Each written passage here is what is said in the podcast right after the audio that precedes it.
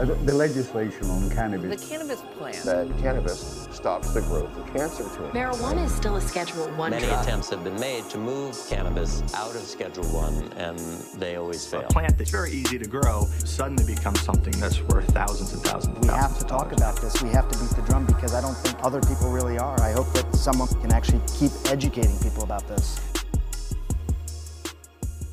Hey, what's going on, everybody? Uh, thanks for tuning in for another new episode of Can We Talk. Super happy to be back again. Um, again, just a reminder, we're streaming on multiple platforms Spotify, Google Podcasts, Apple Podcasts, and Anchor.fm, just to mention a few. We've also been able to get on some new platforms Amazon Music, Audible, iHeartRadio, and Pandora. Super excited to be on those new platforms. And also, we got the YouTube channel coming at you guys. Uh, we got the video recording, bam, bam. And, you know, we're really trying to get that rolling. Uh, it's been really hard. A lot of the stuff I do myself. Um, I edit the videos. I, I try to put in cool graphics and all these different things to it. So it, it's taking a little time. Um, so, but I will have those for you guys soon. Uh, I just definitely want to make it wait, worth the wait and worth, worth the watch. So uh, just keep a lookout for that. Um, today I'm just gonna kind of go over some uh, some stuff I I discovered over the past couple weeks. Well, not necessarily discovered. I looked into, um, and that's the medical benefits, the medical aspects of cannabis. Um, for years, they've talked about how cannabis is beneficial for different things like autism, cancer, depression, anxiety, um, Alzheimer's, um, so many different things that it's been used for. Uh, so I kind of want to take a time, uh, take some time today, and just dive into those different different uh, studies and different things that have been going on with cannabis related to health and and how cannabis can be beneficial to to you rather than using certain types of opioids or drugs. Um, and yeah, let's just dive right into it. Uh, so first off, a new published study further discredits the theory that cannabis is a gateway drug. Um, I've been saying it for years. Cannabis is uh has not is not a gateway drug. I've been smoking cannabis for at least 16 years now. Um, I can personally say that it it has not led me to do other things or other drugs. Honestly, um, I I know for a fact too that there is studies out there that have said that cannabis has actually been an exit drug and has have actually helped people get off of these hard drugs, whether it be pills, pharmaceuticals, um, heroin, crack, uh, all these other difficult hard drugs to get it off. Cannabis has been able to aid people in getting off. Oh, alcohol. People have been able to quit drinking because of uh, cannabis. So uh, the theory that of a gateway drug has far been discredited for so long. But uh, there was this study that focused on Colorado and Washington, two states that have been legalized uh, with recreational cannabis since 2012. Uh, the research was published in March uh, by the Journal of Substance Abuse Treatment, and it examined data on adolescents ages 12 through 17, emerging adults ages 18, to 18 through 20, and late emerging adults ages 21 to 24. The research concluded that recreational cannabis legalization in Colorado and Washington was not associated with an increase in adolescents or emerging adult substance use disorder treatment admissions for opioid, cocaine, and methamphetamines. So what that basically is saying is that there were less um, there were less adolescents or emerging adults that were admitted into these treatment centers for for abusing these drugs, cocaine, opioids, and methamphetamines. Um, they believe that because cannabis has become widely accepted, it's something easier to get your hands on when it's in legal state. It's you know it's not um, it's not looked at as bad. People are turning to that as something that helps them with their whatever issues they are going through or what they're go- whatever happens to be the reason they need to get that high. Um, cannabis and you know nowadays you know it's not like you're smoking uh, back in the day cannabis where that where you know you're not going to be able to treat yourself as far as your medical condition whether whatever you're going you know your depression anxiety you know those things are a lot more easily treatable with cannabis because of the advances in the science the strength and the strains um, and all those other all those different things the terpene profiles that they create all these different things are able to help uh, you know, people that turn to these strong drugs for whatever reason. You know what I mean? Uh, we have you have to really look into somebody's personal life to really understand why they're abusing certain drugs. You know what I mean? Some people just do it for for no reason, for fun, but some people have a lot of trauma that they're trying to escape and deal with. Um, and nowadays, you know, people are turning to cannabis to, to help deal with that trauma, um, and that's a really good thing. Uh, future studies should extend this research to other states for substances for, for older adults and over long time periods, and consider how the effects of the drug policy may differ across different jurisdictions. Different research published last year may also help uh, encourage, uh, may also help with the concerns of parents concerned about the legalization means for their teenage children. The teenage children. The study published in December by the Journal of Adolescent Health that the legalized cannabis use among adults does not result in a spike in use among teenagers. So, just because uh, people are using more legal cannabis does not mean that uh, younger younger adults and teenagers are going to be forced to use that cannabis either. There actually has been no spike in that uh, in these areas of Colorado and Washington uh, due to the fact, and uh, it's something that helps put parents' minds at ease. You know, so they're not constantly concerned their kids going to be finding their way to those uh, to get the to get that cannabis. Um, at the end of the day, we were all you know young teens at once. Um, you know, I started smoking at fourteen. Um, best advice is, uh, you know, if you don't want your kid smoking, to be open and honest with the kid about it, what it is, what it does, the benefits of it, the harms of it, uh, if there, you know, if you believe there's any, and then also, you know, the history of it, uh, what it what it was before and what it's become now, is very important. Um, and you know, encourage encourage. I would encourage children to always go to you know, talk to their parents about these things. You know, encourage your child to talk to you about about cannabis, about drugs, about all these different things. You know what I mean? Don't be, you know, I love my mom to death, but when it came down to it, you know what I mean? She didn't understand why I was so much, you know, I was happy when I was smoking and doing all these different things. You know, she just kind of, you know, she saw, saw what everybody saw when it came to weed and cannabis that it wasn't, it wasn't a good thing. You know, it was, it was demonized. It was bad. You know, you can go to jail for it. It can kill you. It'll lead you to do other drugs, the gateway drug thing, you know? Uh, and that's what, you know, like I said, if she was, you know, if you're more open you, and stuff like that, you shouldn't have, you don't have to worry about your kid abusing drugs or abusing cannabis. You just got to be there to talk to them about it, you know, educate them about it. They need to know about it. Don't hide them, don't shelter them from it. Uh, yeah, just a little parent, parental advice when it comes to gateway drugs.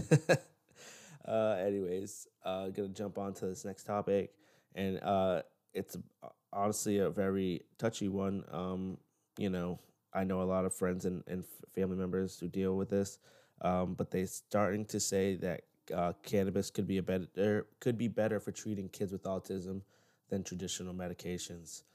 Um, this article, this is a good article that goes into depth about uh, some research uh, and some studies on a, a specific patient. Uh, let me just dive right in, and I'll talk and I'll go through this article, and we'll discuss it here. Um, so, autism is an increasingly common condition that can be difficult for parents and and difficult to diagnose.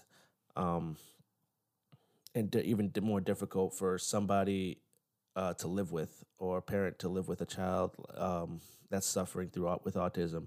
Um, not just that, the medications they offer they offer children are often impactful on a child's health. Um, we know that about most pharmaceuticals. Uh, most pharmaceuticals don't come without a warning or or, or some type of of disclaimer or to you know what to watch for if side bad side effects happen. So many people with it find themselves suffering with weight fluctuations, explosive episodes, obsessive interests, repetitive behaviors, and poor social functions.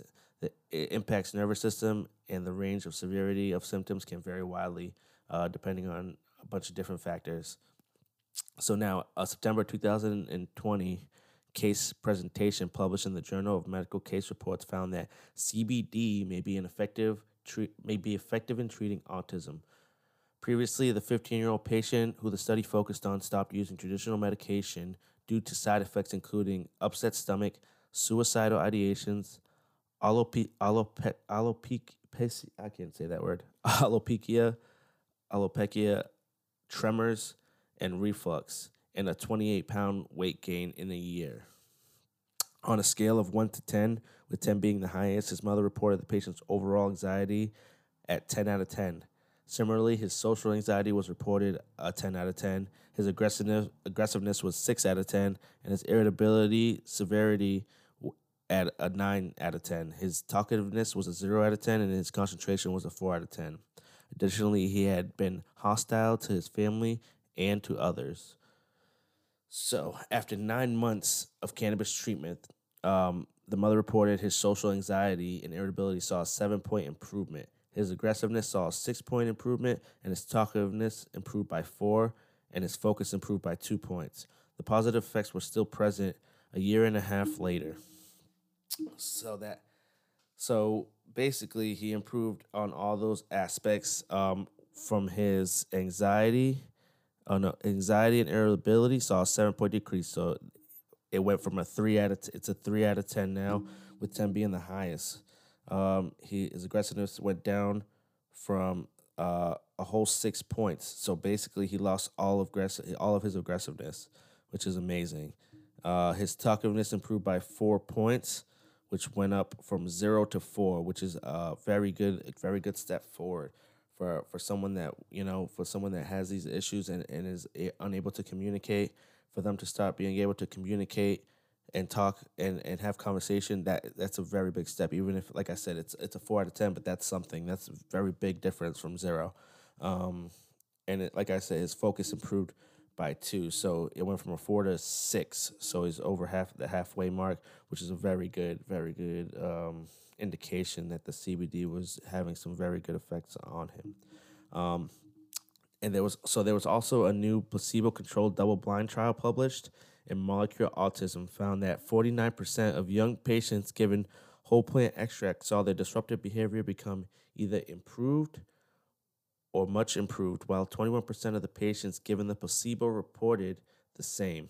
This research was conducted on 150 autism patients between the ages of 5 and 21. More specifically, the mean age was 11.8 years old, the median age was 11.25 years, and 80% of participants were male. While 28% of the patients reported feeling sleepy and 25 reported decreased appetite, while taking whole plant extracts, there were no serious adverse effects reported. Additionally, the trial found that the 45 participants who received pure cannabinoids, 38% responded that their symptoms were either much or very much improved, which was not significantly higher than the placebo. With a condition as sensitive and difficult as autism, cannabis could be winning, although eccentric ticket. While many uh, autistic children suffer from weight gain and an antipsychotic given to control their symptoms, the new research found that cannabis treatment was associated with a lower BMI, body mass index. That's what BMI is. For the moment, there are no established medications for the core autistic symptoms, and now that the trial has demonstrated for the first time in a placebo controlled trial that cannabinoid treatment has the potential to decrease disruptive, disruptive behavior associated with ASD with, accept, with acceptable tolerability, it may be time to seriously discuss cannabis for kids. And personally, I couldn't agree more. I I truly think um, you know, we're not talking about letting your kids get high, go, you know, go smoke a blunt in the back, you letting your little kids smoke a blunt. We're talking about, you know, tinctures, edibles. We're talking about CBD. We're not even talking about the psychoactive parts of the plant. We're talking about CBD. Uh, CBD is just as powerful, at, if not more powerful, when it comes to therapeutics and medicine than THC.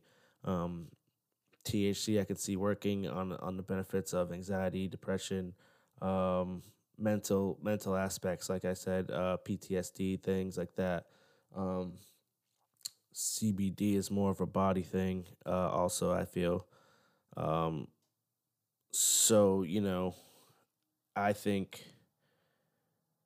I think it's personally, you know, I don't have kids, uh, you know, so I'm not one to to to really speak on the matter, but I like I said, I know I have a lot of friends and family that deal with this situation, uh, that do have kids, um, and I'm sure they would much rather have an option like cannabinoids, uh, like CBD, than the options that they already give their kids, like pharmaceuticals and drugs.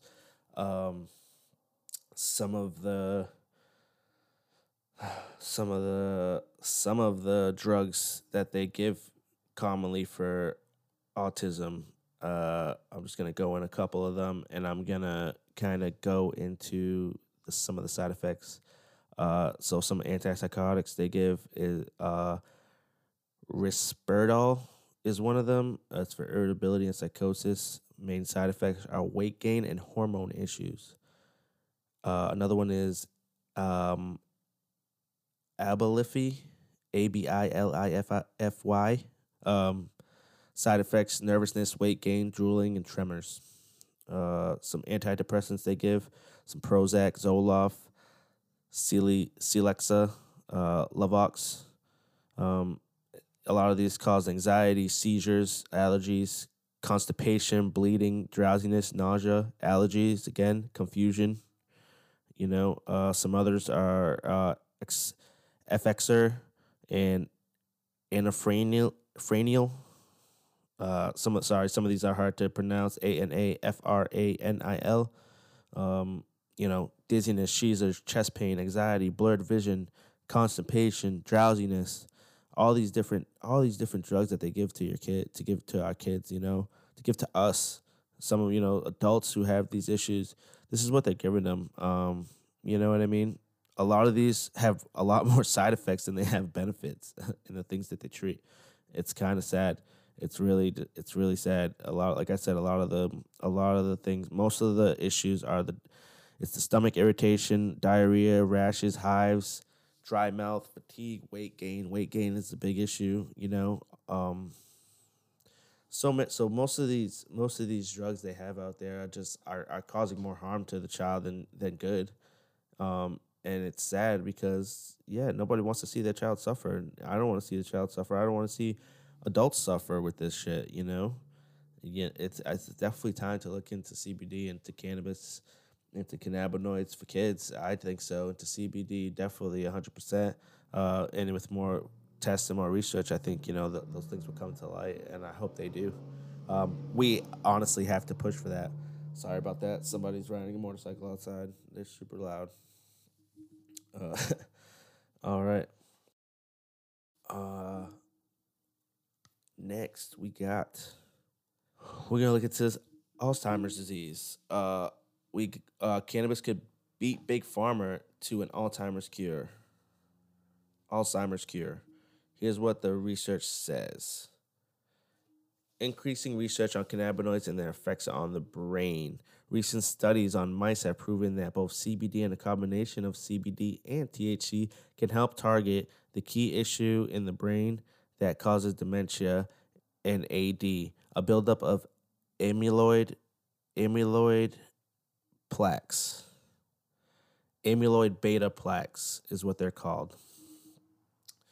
So uh, when that when those things build up, those are the main things that cause when those plaques build up. That's what uh, essentially causes Alzheimer's. The research shows that CBD reduces the plaques' ability to create inflammation, which in turn limits its toxic effect on our brain cells. Some studies even suggest that CBD can also reduce the concentrations of AB plaques uh, over time. Both THC and particularly CBD are known as neuro, neuroprotective agents that hold the potential to slow or perhaps even halt the degenerative process. Dr. Ethan Russo is a world renowned author, authority on, med- on the medical use of cannabis, an academic researcher, author, and industry leader whose expansive, expansive knowledge of cannabis therapeutics spans history, cultures, and his myriad applications for improved health and well being. Russo also asserts that THC taken in on its own has proven beneficial in reducing night agitation, enabling people to stay asleep longer throughout the night, which improves the AD patient's quality of life and appetite. Perhaps most importantly, for those suffering from AD, Dr. Russo states that it is definitely time to move the effort into this clinical area into the clinical area. If and or when that happens, the game potentially changes forever because non-synthetic pharmaceutical drugs, most of which have serious side effects, have ever have ever had any positive effect on AD. Dr. Russo says none have even made it into clinical phase. There are four FDA-approved pharmaceuticals to treat memory loss and AD, but all have mild benefits on a temporary basis, says Russo. These drugs are designed to increase the amount of acetylcholine of acet, acet, acetyl, acetylcholine, acetylcholine, acetylcholine. That's a tough word. the memory molecule, the, it, that is just the memory molecule in the brain that becomes depleted in AD. Interestingly, the terpenoid alpha pinene is capable of boosting acet- acetylcholine by inhibiting its breakdown with fewer side effects than the controversial than controversial drugs. And if I'm just gonna take a quick look. Yeah. Uh, so yeah, like they said, there's not many. Uh, there are only about four approved pharmaceutical treatments for AD, and most of them have very little benefits. Uh, research has shown that cannabis is beneficial. Uh, so I think more studies, um, placebo studies, and different things of that nature need to be done with with the CBD with the THC combination. They said apparently when they use both, they see uh, a better result from using both cannabinoids uh, rather than using one, and they help uh, block those amylo- amyloid uh, beta plaques that that help that build up and cause inflammation in the brain. Uh, so I think we all know that we obviously already know that CBD helps with inflammation. Um, so I think it's definitely something worth looking into, man. And I'm glad uh, that's being talked about. Um, for a time, I believe my grandfather was going through some Alzheimer's. Uh, you know, he remembered most stuff, but he couldn't. He doesn't remember everything. Um, it was tough. It's tough to see uh, people go through that, not being able to remember their loved ones or their friends or their family, um, or not being able to remember at all. Um, it really it really sucks when that happens, especially to uh, someone close to you. So it's it's good to see that they're working on um, something that's a healthy a healthy alternative medicine or treatment for something like Alzheimer's. Um, all right. Uh, next, we're going into Parkinson's PD. Uh, cannabis has been shown to relieve Parkinson's symptoms. Um, a recent survey found that patients experience relief of certain motor and non-motor symptoms of Parkinson's disease from using cannabis.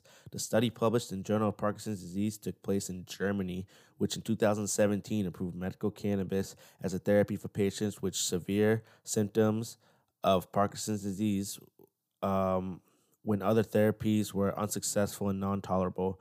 Medical cannabis is eligible for reimbursement in these cases. The researchers conducted nationwide cross sectional based surveys by embedding itself developed questionnaire into an issue of German Parkinson's Association Journal from March 2019 and by distributing it to select patients who visited their movement disorder outpatient clinic from March 4th to April 21st, 2019 to control for report bias. The questionnaire contains 16 categories and 25 questions, with the latter focusing on the subject demographics, patients' knowledge about cannabis use in, in um, Parkinson's disease experience with cannabis use, the efficacy and tolerability of cannabis applications and users.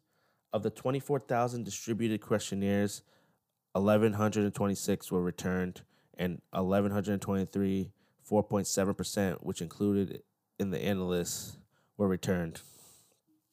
Of the of the 250 patients invited to take part in the survey, 225 returned the questionnaire, all of which were included in the analyst.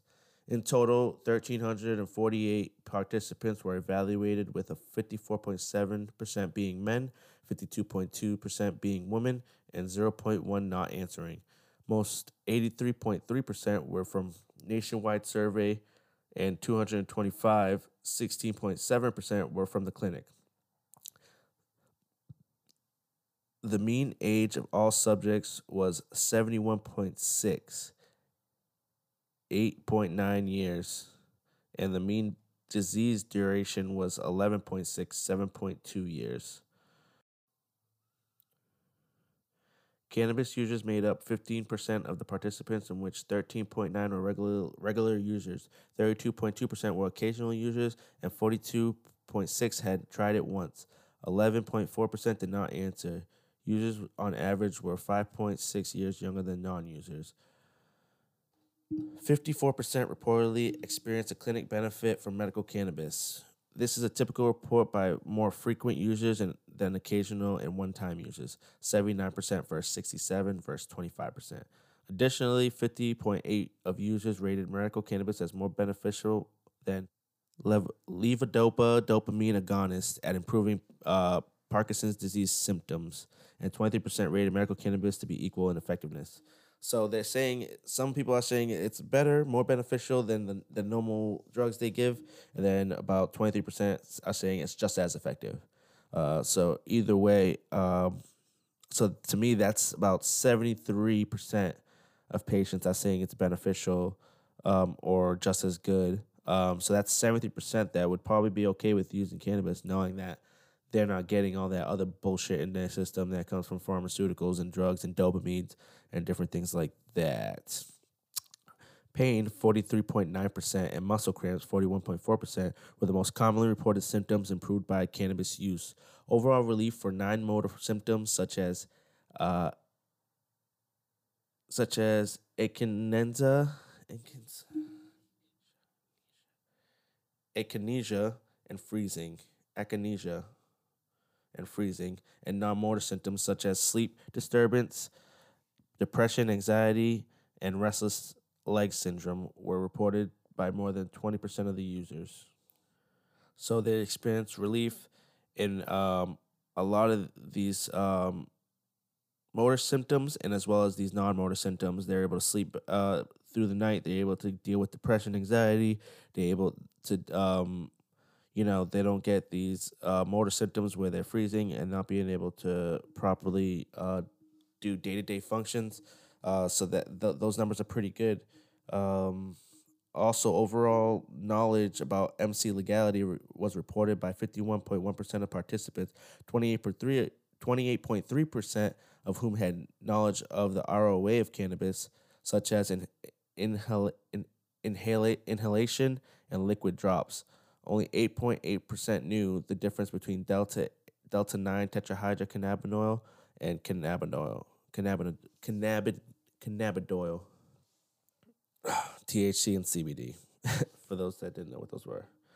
These numbers were higher among cannabis users, with 91% being aware of the legal status of medical cannabis and various ROAs.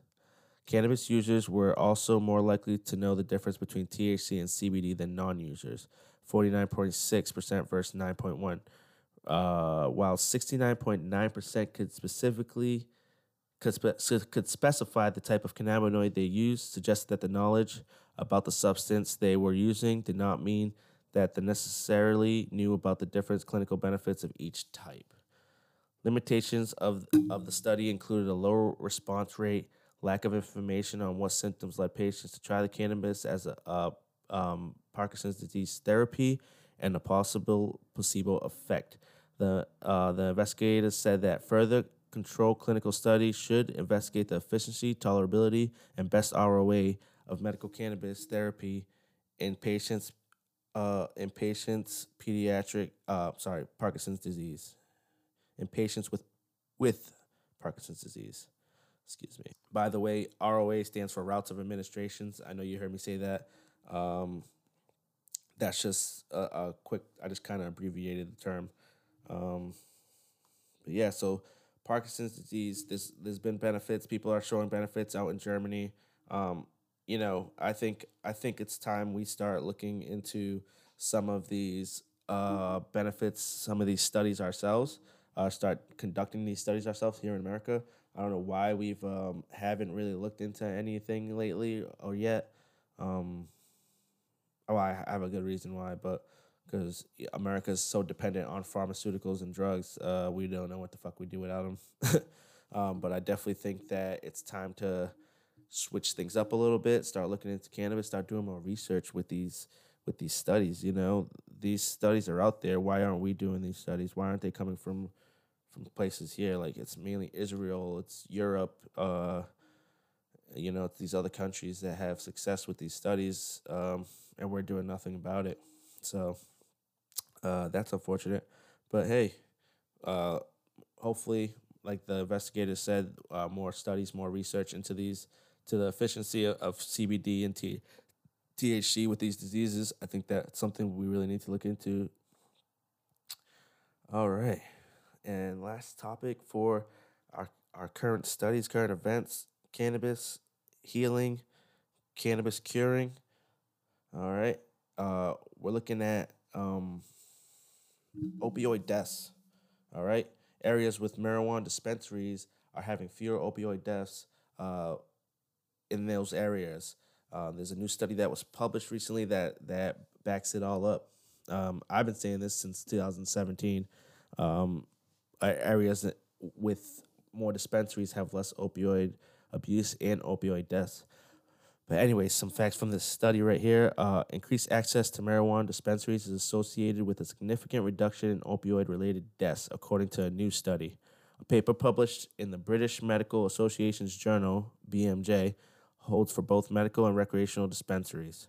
Research looked at opioid mortalities and cannabis dispensary prevalence in 23 U.S. states from 2014 to 2018 and found that overall counties with the number of legal dispensary shops increased from one to two in counties where the number of legal dispensary shops, uh, legal cannabis shops increased from one to two, experienced a 17% reduction in opioid related fatalities. Increasing the dispensary count from two to three was linked to an additional 8.5% decrease in opioid deaths. Further, the study found that the trend appeared particularly strong for deaths associated with synthetic opioids from the from for synthetic opioids other than methadone, with an estimated 21% reduction in mortality rates associate, associated with an increase from one to two dispensaries.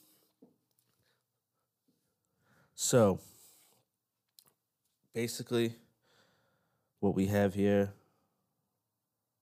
is just uh, is we see less opioid related deaths because we're seeing people take less opioids. Um, as I mentioned about the gateway drugs earlier, um, cannabis is becoming an exit drug. It's helping people get off of these opioids. It's helping people get off the dope. It's helping people get off the crack. It's helping people get off all the methamphetamines, off the pills. It's helping people get off this stuff. It's been doing it for a very long time.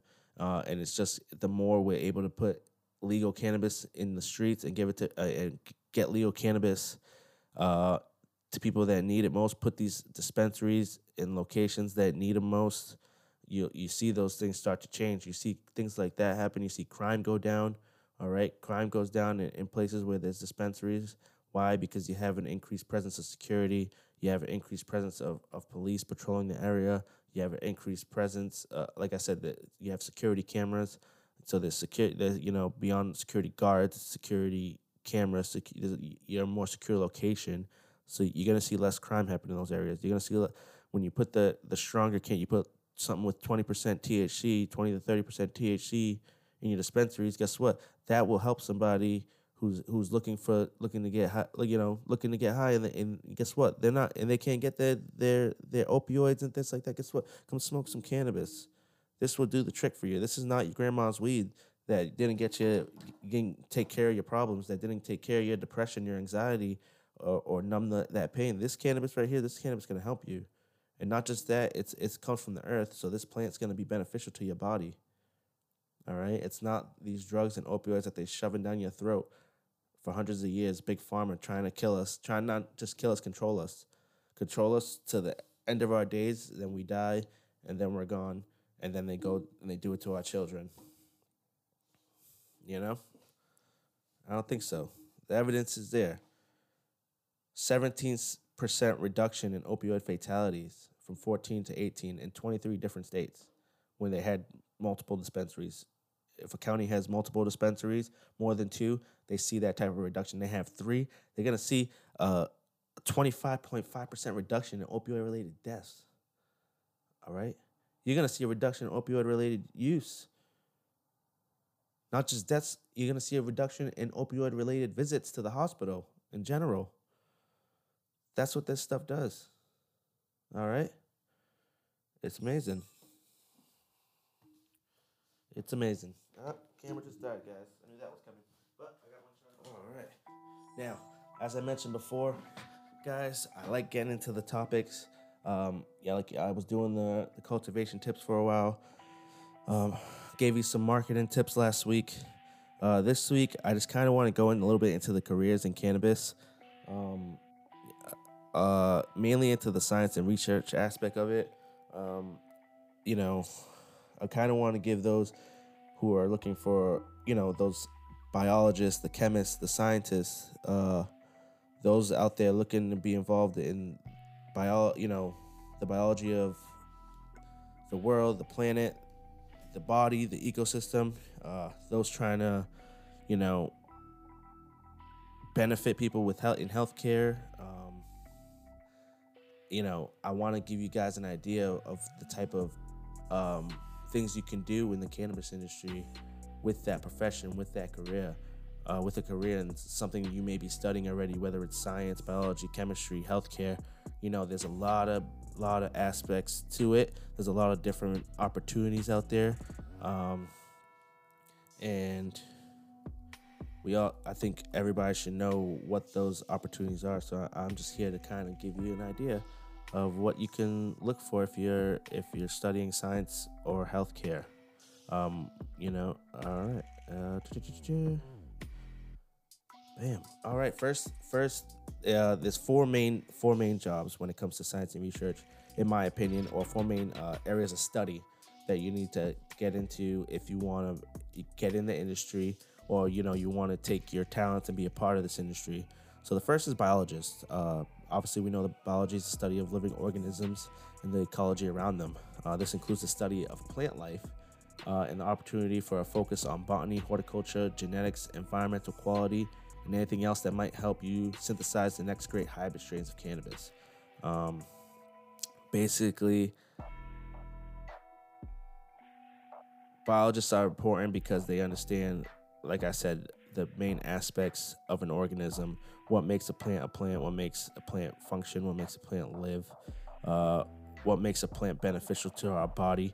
Um, you know, as a biologist, you learn about those things the human body, the anatomy, the physiology. Uh, physiology physiology the pathology of a human being of a human body and you get to see how this plant interacts with that um, and not even just see you get to help be a part of how this plant interacts with the body uh, as a biologist um, you know there's so many there's so many scientists and biologists out there um, and sometimes it's hard to get a job in that field in that area um, so i recommend looking into cannabis uh, looking into the industry seeing what you can do in the industry as a biologist. There's so many different things, so many different positions.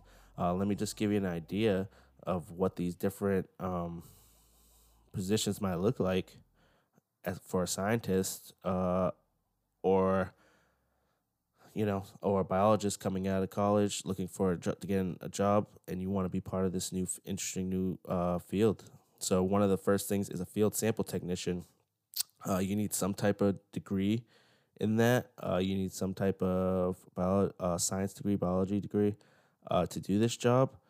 Uh, they pay well, forty to fifty-five thousand a year is usually what you can expect. You know, they the, the technicians are usually on location. Uh, they constantly sampling and and testing. Um, you know, the plant for for lab studies. workers in the field need a relevant science degree and usually need a valid license since the position requires travel. Um, that's just a random fact about that. Um, but yeah, a lot of times you can find yourself testing the plants, you know, making sure they're they're staying within the range of THC limits, especially when it comes to hemp.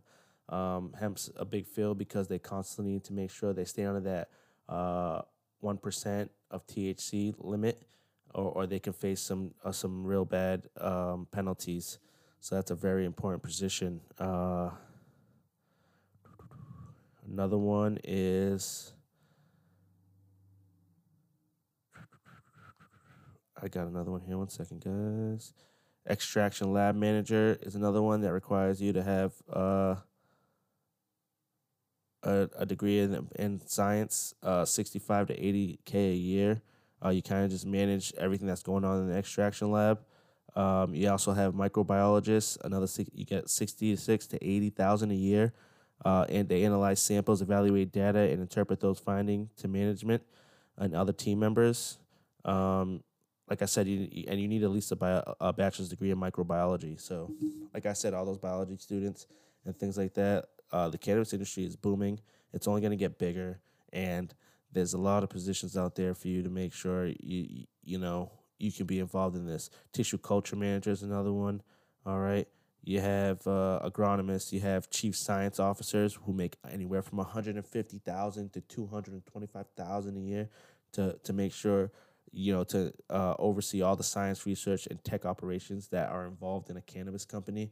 Um, it's pretty fucking crazy. And that's a unique opportunity for those interested in the industry, interested in getting a well paying job, and interested in biology. This is some, that's a great thing for you. Now, another area uh, in science and research is healthcare. A wide um, a wide and expanding field for cannabis based medical research, therapy, and treatment is on the rise. Uh, the, a degree in healthcare could provide a pathway to advancing opportunities for wellness through medical cannabis, whether as a nurse, a practicing physician, an administrator of a healthcare facility, or a researcher. The main thing I think most healthcare people uh, need to be working on is research. Uh, I think you, uh, if you do are chasing a career in healthcare, uh, be someone that breaks the mold. Uh, be someone that wants to research this the plant. Do uh, you know? Do studies. Do placebo studies, blind studies, all these different things with the plant. Um, let's get you know get those those healthcare degrees and put them to use for for the industry. Uh, you'll reap the benefits of that. Trust me. Um, and not just that, you know, practicing physician. Be a, if you want to be a physician, you, you can do all of the things that a doc, normal doctor does but guess what? You should be an advocate for cannabis. Why not be an advocate for cannabis? Because you're not you'll be able to get number one more patients come to you because they know you're not only going to prescribe them uh, pharmaceuticals if they need it, but you also have the option to give them some type of of, of cannabinoid treatment. Also, uh, you're able to give them options pretty much on what's what they would what would be best for them. You know that expands your that expands your horizon as a physician and that it, it entices people to come to you and to see you um, especially if you're doing medical licenses and you're helping people get those medical licenses their medical cards uh, and things like that that's that's not just profitable but that's beneficial for you and um, the client or the or the um, patient. Uh, some other other science and research um, in cannabis some other careers in cannabis with involving science and research, uh, political science, uh, bringing consistency policy orientation on cannabis will be an increasingly visible public issue as economic prospects become uh, self-evident. Um, a degree in political science can provide you with the qualifications to help guide us towards sensible policies. Uh, the study of political science involves uh, civic action, electoral pol- politics, constitutional law, and public administration. Uh, a degree in political science helps you do more than just be- defend and interpret the law. Um, here you can actually work to change it. So in cannabis, um, political science is a really big way to get involved in law. Um, all these companies coming up constantly need um, legal aid, legal help. Uh, they need to know the politics, the political science, uh, like I said, of cannabis and how things are moving with cannabis in order to help change uh, the laws of cannabis. We obviously seen, um, you know, cannabis reform happening across the country. Uh, it's taken some time, but it's happening. Um, and you know, more people that use their degrees in political science to push for, uh, you know, to push to change laws and push to make a difference in cannabis. Uh, we need we need those people. We need, uh, like I said, we need you know take those degrees and put them to good use in a in a, in a great re- new industry that's on the up and up, and it's it's not stopping anytime soon. It's not slowing down anytime soon. Um, and the more people that are involved in pol- politics, the more people that understand it, uh, that can help the industry. Uh, that's just beneficial to to to to not only the consumers, to the to the businesses, and to the to the legal team, to the poli- to the person that's making these changes as well. Uh, you'll reap all the benefits.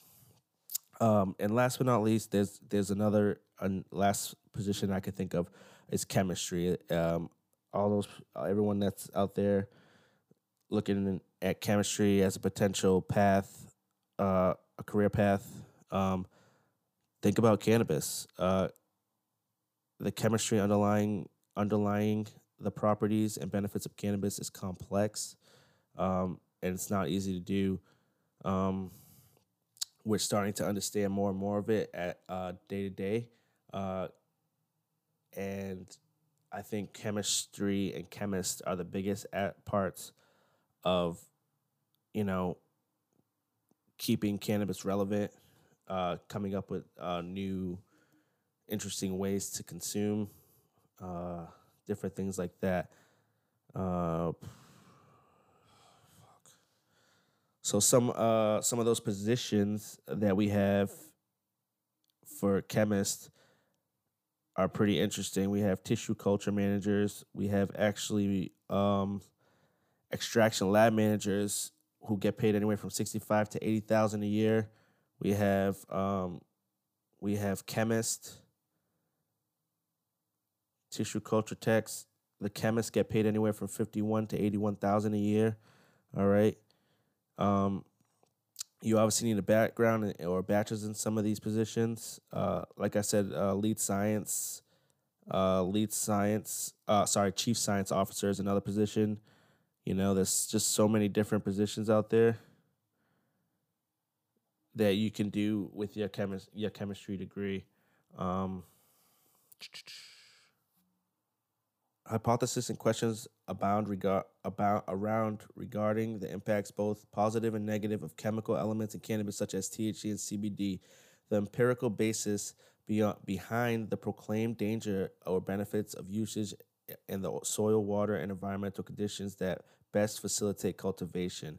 So, chemi- with chemistry, you're studying all these different aspects of growing the plant, soil, water, how it affects the environment, how it affects our air, you know, and we need to, and it helps figure out the best way to grow our cannabis uh, or the best methods, um, best, you know, a lot of people like to use different um, chemicals sometimes um, and pesticides, you know, making sure these things are safe for consumption, safe for people, safe for humans, um, you know, or seeing if the beneficial, the more beneficial way to grow is organically um, and not using all these extra extra additives. Um, I think you know research into the chemistry of the plant is very very important, and I think the people that are taking the time to learn chemistry would make uh, unbelievable assets to almost any cannabis or hemp uh, company out there. There'd be an incredible asset.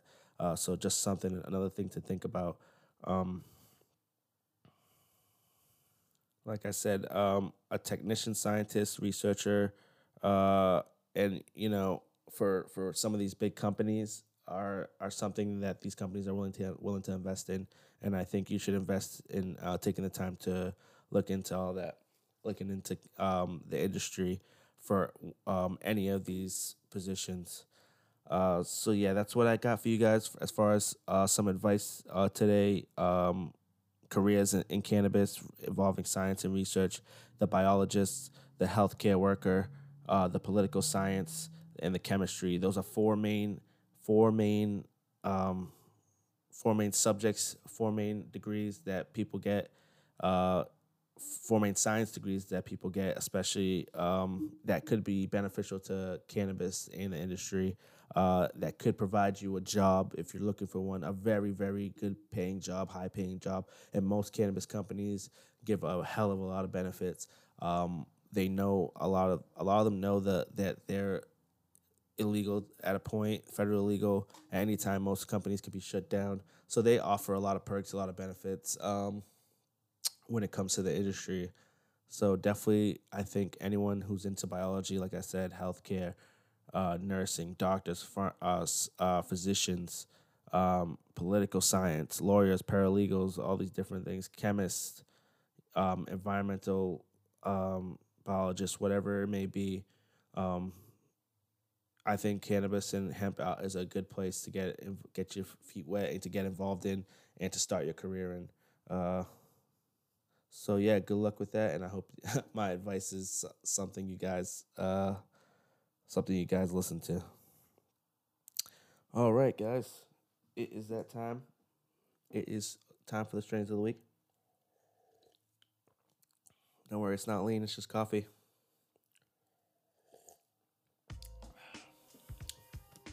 All right. Remember, strains of the week brought to you by Leafly.com. Leafly has a, a wide variety, has a, a, a full database of strains, about over 5,000 strains in their database. Um, so every week I pick about five of them. Um, I discuss them. I discuss the the the tea, the cannabinoids, the terpene profiles, and I go into the backstory of it. And you know, if it's something that I've personally smoked, I'll go into a little detail on on the experience I had when I smoked it. Uh, and yeah, I'll go from there. All right. First strain of the week, we got cherry pie. Cherry pie is a hybrid. It has a THC of 16% and a CBG of 1%. The terp profile is myrcene, caro, uh, caro, carophyllene, carophyllene, pinene, uh, carophyllene, I think is how you say it. Carophyllene, carophyllene. Yeah, that's a tough one. Pinene, uh, those are some pretty good terp profiles. Um, Cherry Pie's parents are Granddaddy Purp and F1 Durb, uh, with buds that are dense and full of orange hairs and a touch of purple. This hybrid strain smells of sweet and sour cherry pie. The effects have been known to come on in minutes and stick around for a couple hours. So I can attest to that. I actually had some cherry pie. Uh, I want to say over the summer I had some of that. Good friend of mine had that. Um, now, the orange hairs is a definitely a truth statement. Um, definitely full of orange hairs. I don't remember too much purple if there's purple in it or not. That's something I'm gonna have to look into again if I ever get it. Um, definitely can agree with that sweet sour cherry pie smell. Um, it was more like a sweet sour smell though. I mean, I don't really, I don't eat cherry pie. I don't really know what cherry pie smells like, but uh, I definitely got a little sweet sour taste to it. Uh, I mean, smell. Um, and it was definitely tasty. Um, and I definitely w- was high for hours, if I had to say so myself. Definitely high for hours. Um, some good stuff though. All right, next Tahoe OG. Tahoe OG is a hybrid, 18% THC, and it also has a 1% CBG. Uh, the terps are lemon, carophyllene, and myrcene. Um, Tahoe OG, also known as Tahoe OG Kush, is a perfect rainy day marijuana strain. Uh, strong and fast acting. You may not want to use this strain when you are planning to leave the house. Great for those uh, suffering from insomnia, pain, and lack of appetite. Tahoe OG has made a name for itself among other indicas, a top nighttime strain. It provides extremely lazy, heavy body sensation. Due to super superb breeding, Tahoe OG embodies all the typical indica effects with an added euphoric sativa-like kick. This strain features an earthy lemon taste and is a phenotype of OG Kush, maturing at around 10 weeks. Tahoe OG is a must try for those looking to get a great night's sleep. So, uh, Tahoe OG is definitely a, a great uh, hybrid. It's definitely more on the indica side. Um, I definitely, so I mean, I could pretty much smoke almost anything, and most of the time, I'm gonna, you know, I'm, I can get, I'm gonna get sleepy, even if it's sativa. I get a little sleepy, anyways. Um, now, what I find the most the biggest difference is the body. So when I feel that body high, um, that's something that really sticks out to me. Um, because like at the end of the day, like I said, West Sativa or hybrid or indica, I'm always gonna get a little sleepy, a little bit lazy eyed, uh, things like that. Um, but the ones that give me that body too, that ones that get me to rest and be relaxed, uh, I can definitely agree with that about the Tahoe OG. Um, it was definitely something I enjoyed smoking. Uh, and definitely was uh, a better nighttime than daytime smoke. Yeah, but I still smoked in the daytime.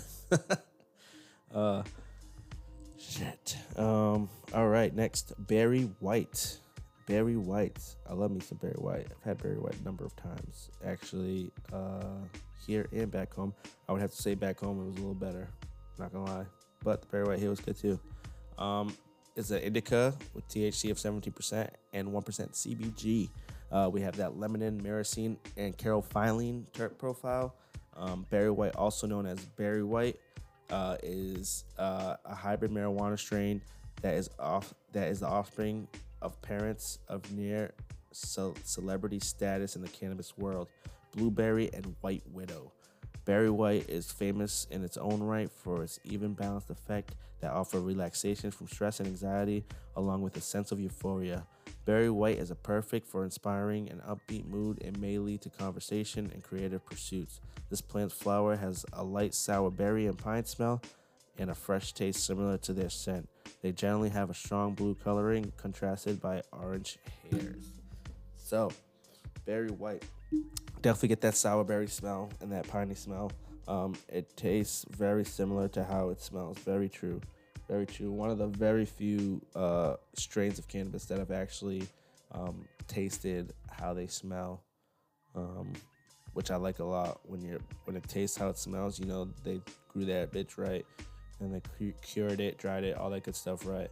Um, that's a very big indicator of that. Um, I love, love, love Barry White. So, um, yeah, Barry White. That's that good stuff. I definitely also recommend trying its parents, uh, Barry and White Widow. Obviously, those are some legendary strains, like they said.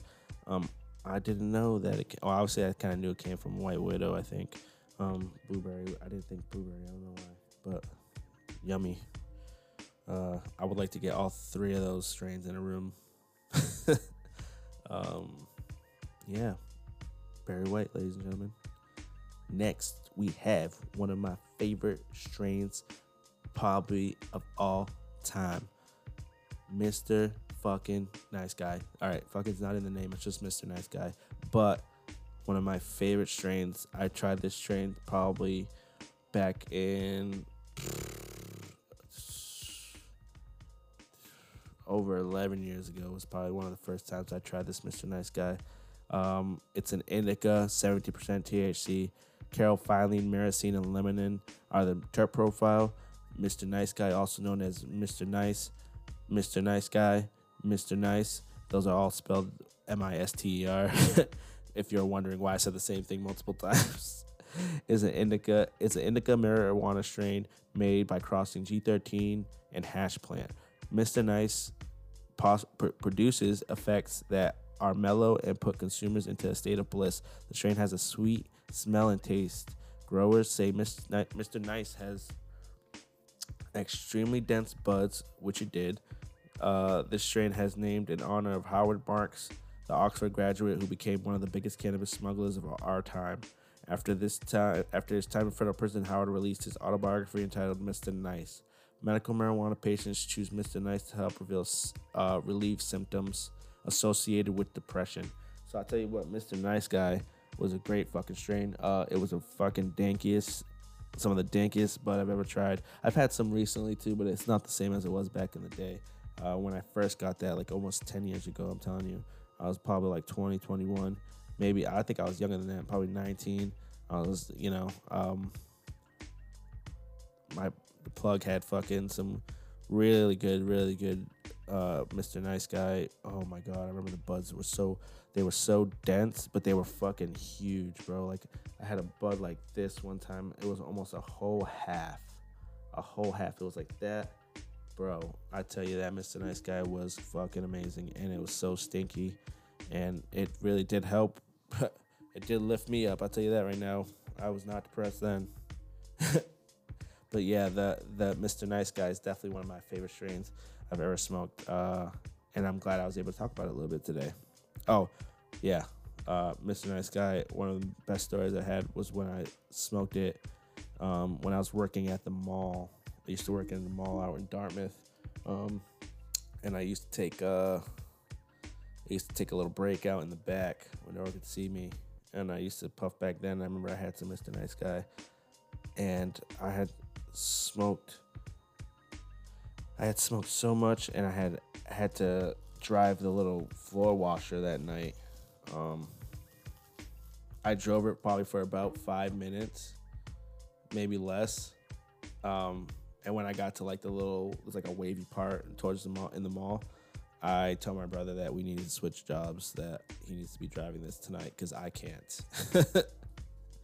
um, but it was definitely uh, it was definitely a great time, a great high, um, and one of my favorite strains. Um, all right, last but not least, also very very good strain.